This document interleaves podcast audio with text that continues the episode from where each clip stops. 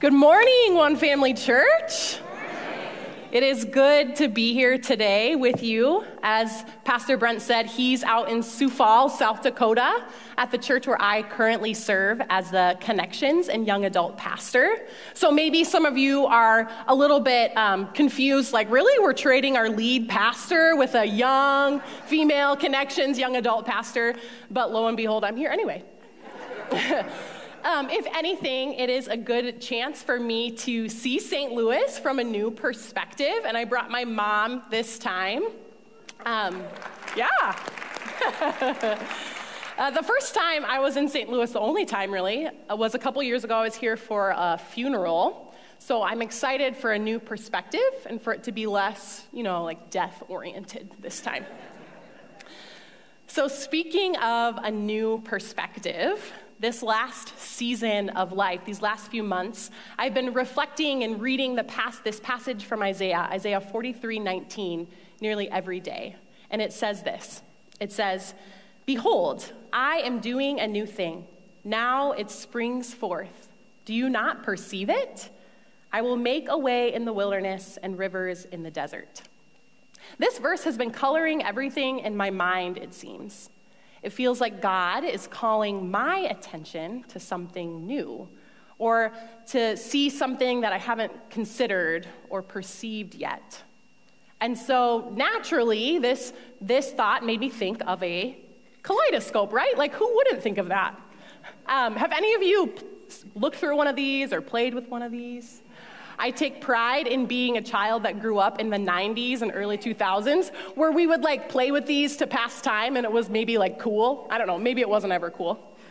Um, but anyway, so you look through, when you look through a kaleidoscope, you turn the knob and you see a different mosaic every time you turn the knob you get a new angle on something maybe familiar. So you can focus it on a person or an object, and you it kind of distorts that person and maybe looks a little bit creepy. But here is an example of something that you might see.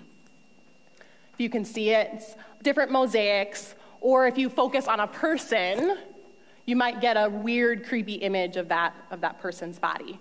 But either way, you see something different. You get a new view when you look through a kaleidoscope. And so, kaleidoscopes really drive home this idea for me that God is doing a new thing. We just have to turn the knob on that kaleidoscope in order to get a new view. So, today we're turning to the book of Jonah. A book maybe you've heard about, or maybe in your mind you uh, picture a really uh, cute image of Jonah sitting in the belly of a whale, like just another Tuesday. But this book actually has a ton of depth and variety. It's actually pretty funny too. And like a kaleidoscope, the book of Jonah begs the reader to view it from a different angle every time you engage it. And so that's what we're going to do today. So, for those of you that are familiar with the book of Jonah, you might remember that anytime God calls Jonah to do something, he seems to run the opposite direction, right? So, I believe, though, um, what the author wants us to see in the book of Jonah is that Jonah's actions don't fully line up with what we are invited to see. I would propose that today we are invited to put ourselves in Jonah's shoes and to be transformed by his experiences, maybe even a little bit more so than Jonah is himself. So that's the progression we're going to take today. So when we t- keep turning our kaleidoscope, we will get to see a new angle that Jonah wasn't able to see. But first, would you pray with me? God, as we are about to read your word, open our minds, our hearts, and our spirits to what you would have for us today. By the power of your Holy Spirit, fill us with understanding. Amen. Okay, and now would you turn with me to the book of Jonah? It's sandwiched between Obadiah and Micah if you have a Bible. Um, and we're going to be reading from chapter 3, verse 11, to the end of the book. That's Jonah chapter 3, verse 11. Let's read. When God saw what they did, how they turned from their evil way, God relented of the disaster that he said he would do to them, and he did not do it. But it displeased Jonah exceedingly, and he was angry. And he prayed to the Lord and said, O Lord, is not this what I said when I was yet in my country? That is why I made haste to, haste to flee to Tarshish, for I knew that you are a gracious God and merciful, slow to anger and abounding in steadfast love and relenting from disaster. Therefore, now, O Lord, please take my life from me, for it is better for me to die than to live. And the Lord said, Do you do well to be angry? Jonah went out of the city and sat east of the city and made a booth for himself there.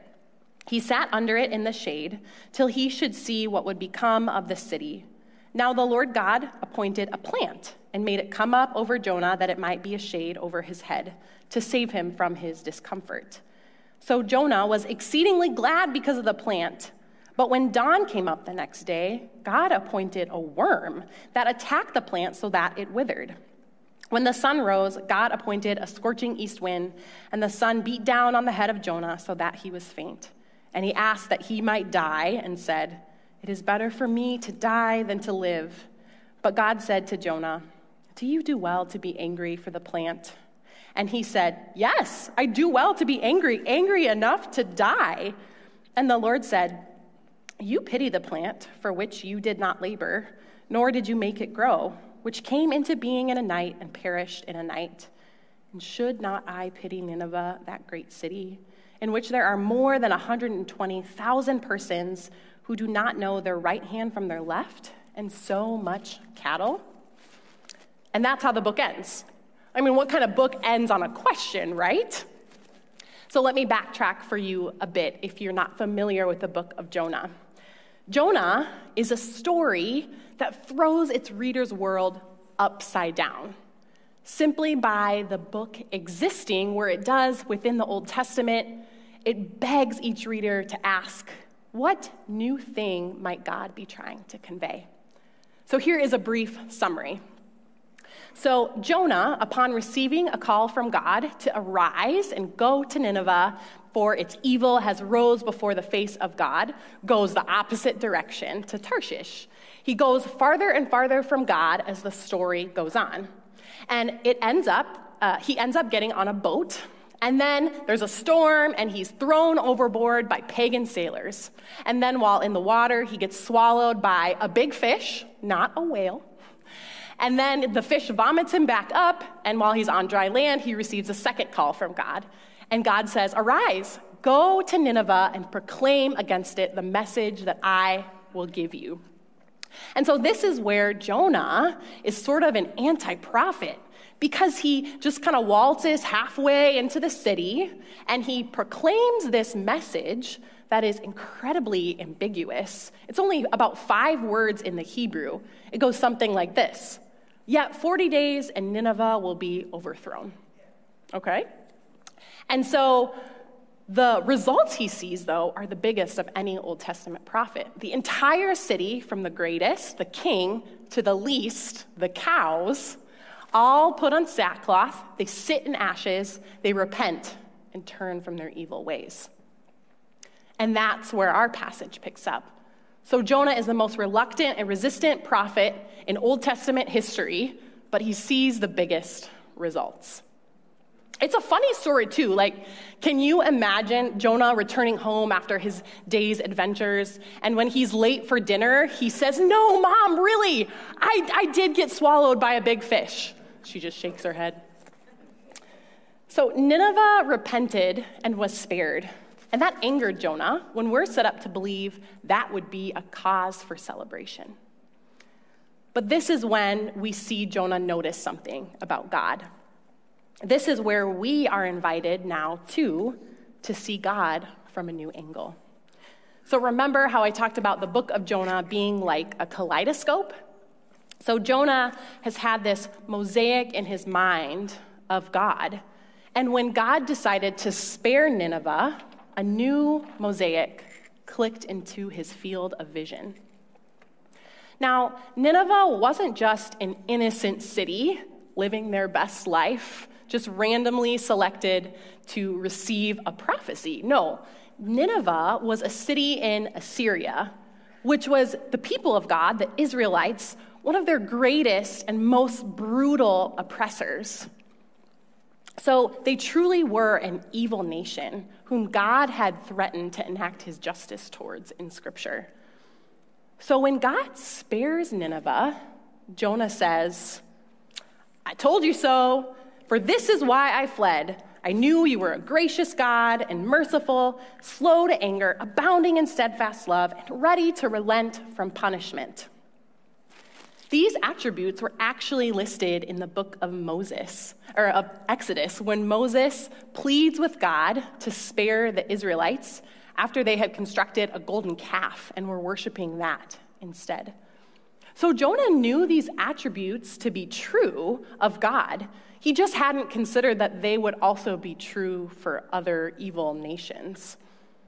And apparently, that realization was disturbing enough to make him want to die.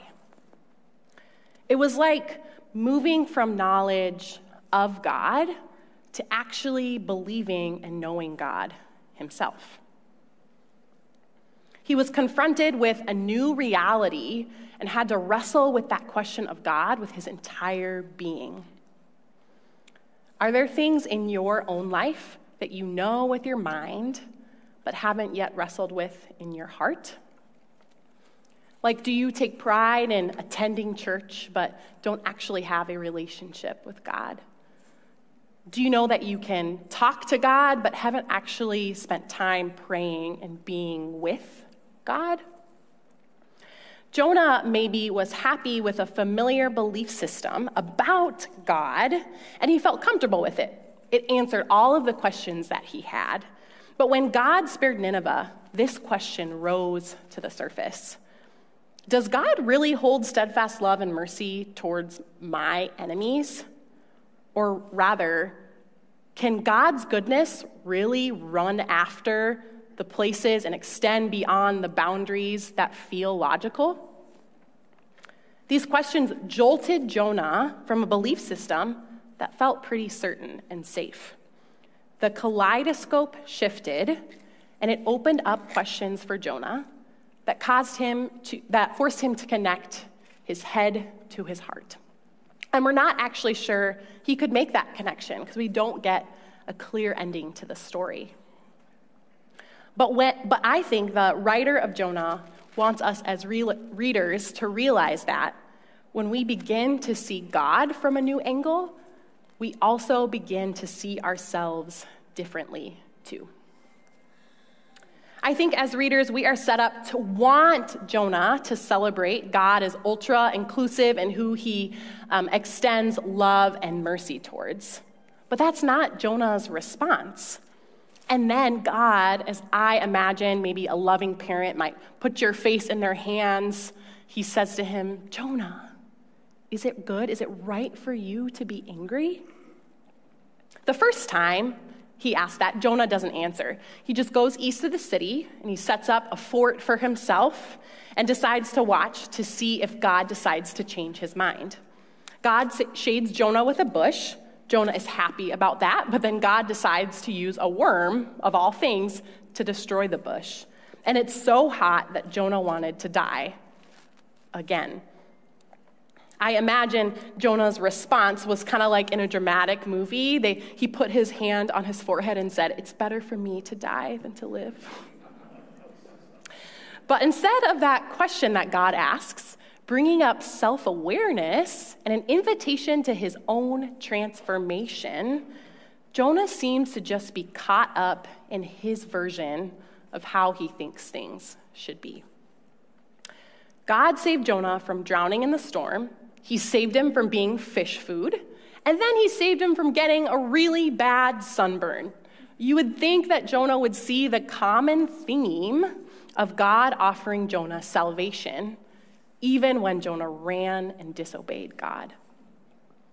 Instead, we see evil purged from everybody in the story except for Jonah, who's supposed to represent godliness.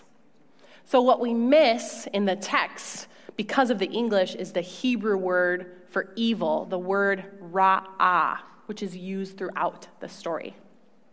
So Nineveh's evil rose before God. God threatened evil upon the city. As a result, Nineveh repented of their evil, and God relented of the evil that he had planned to do to Nineveh. The author is using this word as a common thread. But we also see, as everyone else is rid of their evil, Jonah seems to absorb and sort of marinate in it. Chapter 4, verse 1 says, But this was very displeasing to Jonah. The word used for displeasing here literally means a great evil. So, God sparing Nineveh was a great evil to Jonah. So evil that it's eating him alive and causing him to want to die. Have you ever been so angry it feels like it's just eating you up inside? Hear me name this.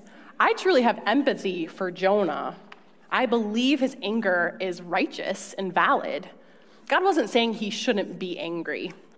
Salvation for the Ninevites could have very well meant for further oppression and complete destruction for the people of God. So, salvation for my oppressors? No, thank you. I would be angry too.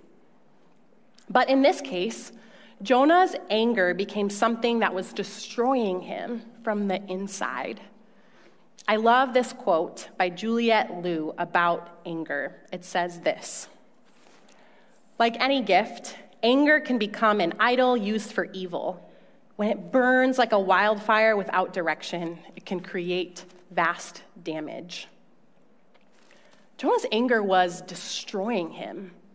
I mean, he said he wanted to die several times. He pointed his finger at God for showing favor to Nineveh and then was fuming at the transformation of Nineveh when maybe God, in fact, was pointing out that it was Jonah that needed to see himself from a new angle. If he would have just kept turning that knob on the kaleidoscope, he might have been able to see himself and to do the internal work that God was calling him to. Jesus called the Pharisees out for neglecting to see the change required of themselves when he said in Matthew 23 25, You clean the outside of the cup and dish, but inside you are full of greed and wickedness. Maybe that was Jesus' way of asking God's question is it right for you to judge others when you are in need of transformation yourself? Oftentimes, we do the same thing. We point our fingers at the wrongs of others or are baffled that God could even be present in the lives of our enemies. I'll use an example of how I saw this played out in my community in real life. One word 2020. Many of us, at least in South Dakota, sure had our opinions about how things should go during the pandemic. And we were ready to cancel anyone who disagreed with us. And now, if this wasn't you, I commend you. I think there are a lot of things that we could have handled differently as a collective whole. But what Jonah reminds me of now that I look back is that maybe instead of canceling people for their beliefs, we could have all considered what needed to change within ourselves and as a society to better engage with the people that we disagreed with. Instead of everyone else being wrong, maybe on a personal level, each of us were being called to deeper transformation. So God asked Jonah, Is it right for you to be angry? Maybe the questions we can be asking ourselves are things like Is it right for me to hold this bias? Is it right for me to think I'm always right? Is it right for me to feel entitled to the privilege and the power that I hold? Is it right for me to think there's only one way of following Jesus? You can fill in the blank. What new angle do you need to see yourself from? Where do you need to keep shifting that knob on the kaleidoscope to see yourself anew? When we can be honest about ourselves and see ourselves from a new angle, we can begin to see our enemies more clearly, too. Nineveh represented all that felt evil to Jonah, the worst kind of people, the people that were farthest from the will of God. But we don't, we don't have those people in our lives, right? I wish that were true. But when we think about it, we all have those people we keep at arm's length because of past wounds or lack of understanding or real honest trauma. This could be a coworker who snipes at you in ways you don't understand, or that person with weird religious beliefs that you just think are wrong, or a relative or Facebook nemesis who's on the opposite side of the political spectrum, or people that do hold power over you or have oppressed you in some way. I'm not here to say you shouldn't have enemies. If we look to places like the Psalms, we see characters praying to God about God's dealing with their enemies. But when we look to the final words in Jonah, God offers a new angle for Jonah to consider about his enemies. It's God's grace, it seems, that Jonah can't quite get his heart around. God showed grace to Jonah even as he ran from God. And instead of seeing that grace as an invitation to look at his own life, he sort of let his rage run rampant in his soul, and it was causing him to dehumanize his enemies. We might instead see that by God's grace, we can even begin to see our enemies as more human and in light of their, that they are created and loved by God. God said, Should I not pity Nineveh? Should God not give grace and extend, extend mercy to those who he created and loves and made in his image? That's how we need to see our enemies as co image bearers.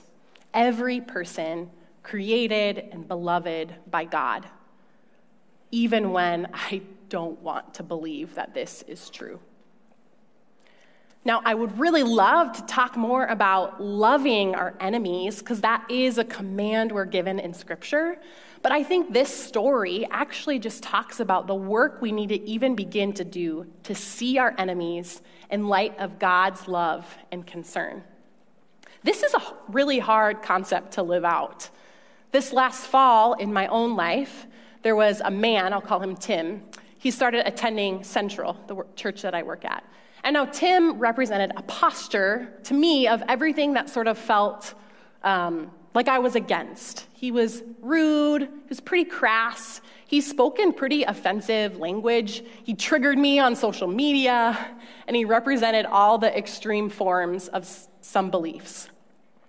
He, was, he represented the type of enemy to me that I was not interested in changing my mind about. And then one day in church, he came up to me. He was wearing a t shirt that had sort of a trendy saying, but it was really offensive and derogatory and not what I would consider Christ like towards a public figure. So he came up to me and he said, I need to talk to a pastor. And it took everything in me not to run the opposite direction. But when we sat down and talked, he just he shared and then he shared more and he shared more and he began to share more and then it felt like the facade that he carried just was stripped away. And i was face to face with a real wounded human being who has seen more pain in his life than i can possibly imagine. And then at the end he asked me if i would pray for him. Kind of took me aback at first but then I, I noticed maybe God was inviting me and challenging me to see Tim as somebody I had seen as an enemy, as a real, wounded, worthy of love human being. I had made Tim to be less than human in my mind, unworthy of my understanding, empathy, and even my prayers. It wasn't until I could sit down with Tim and see him face to face that I got to that I had to believe and see Tim as worthy and created by God and worthy of my own love too. God created even our worst enemy in his image, designed and worthy of grace. Jonah couldn't get to a place to see his enemies as more than anything but his enemies. But I wonder if we might try. Pastor, writer, and racial justice advocate Osheta Moore said When love enters the equation, everything changes. We begin to ask ourselves what we're for instead of what we're against. We stop seeing other people as enemies. We let empathy tenderize our hearts. One way we can begin to start shifting our kaleidoscope towards love and empathy towards our enemies is through prayer.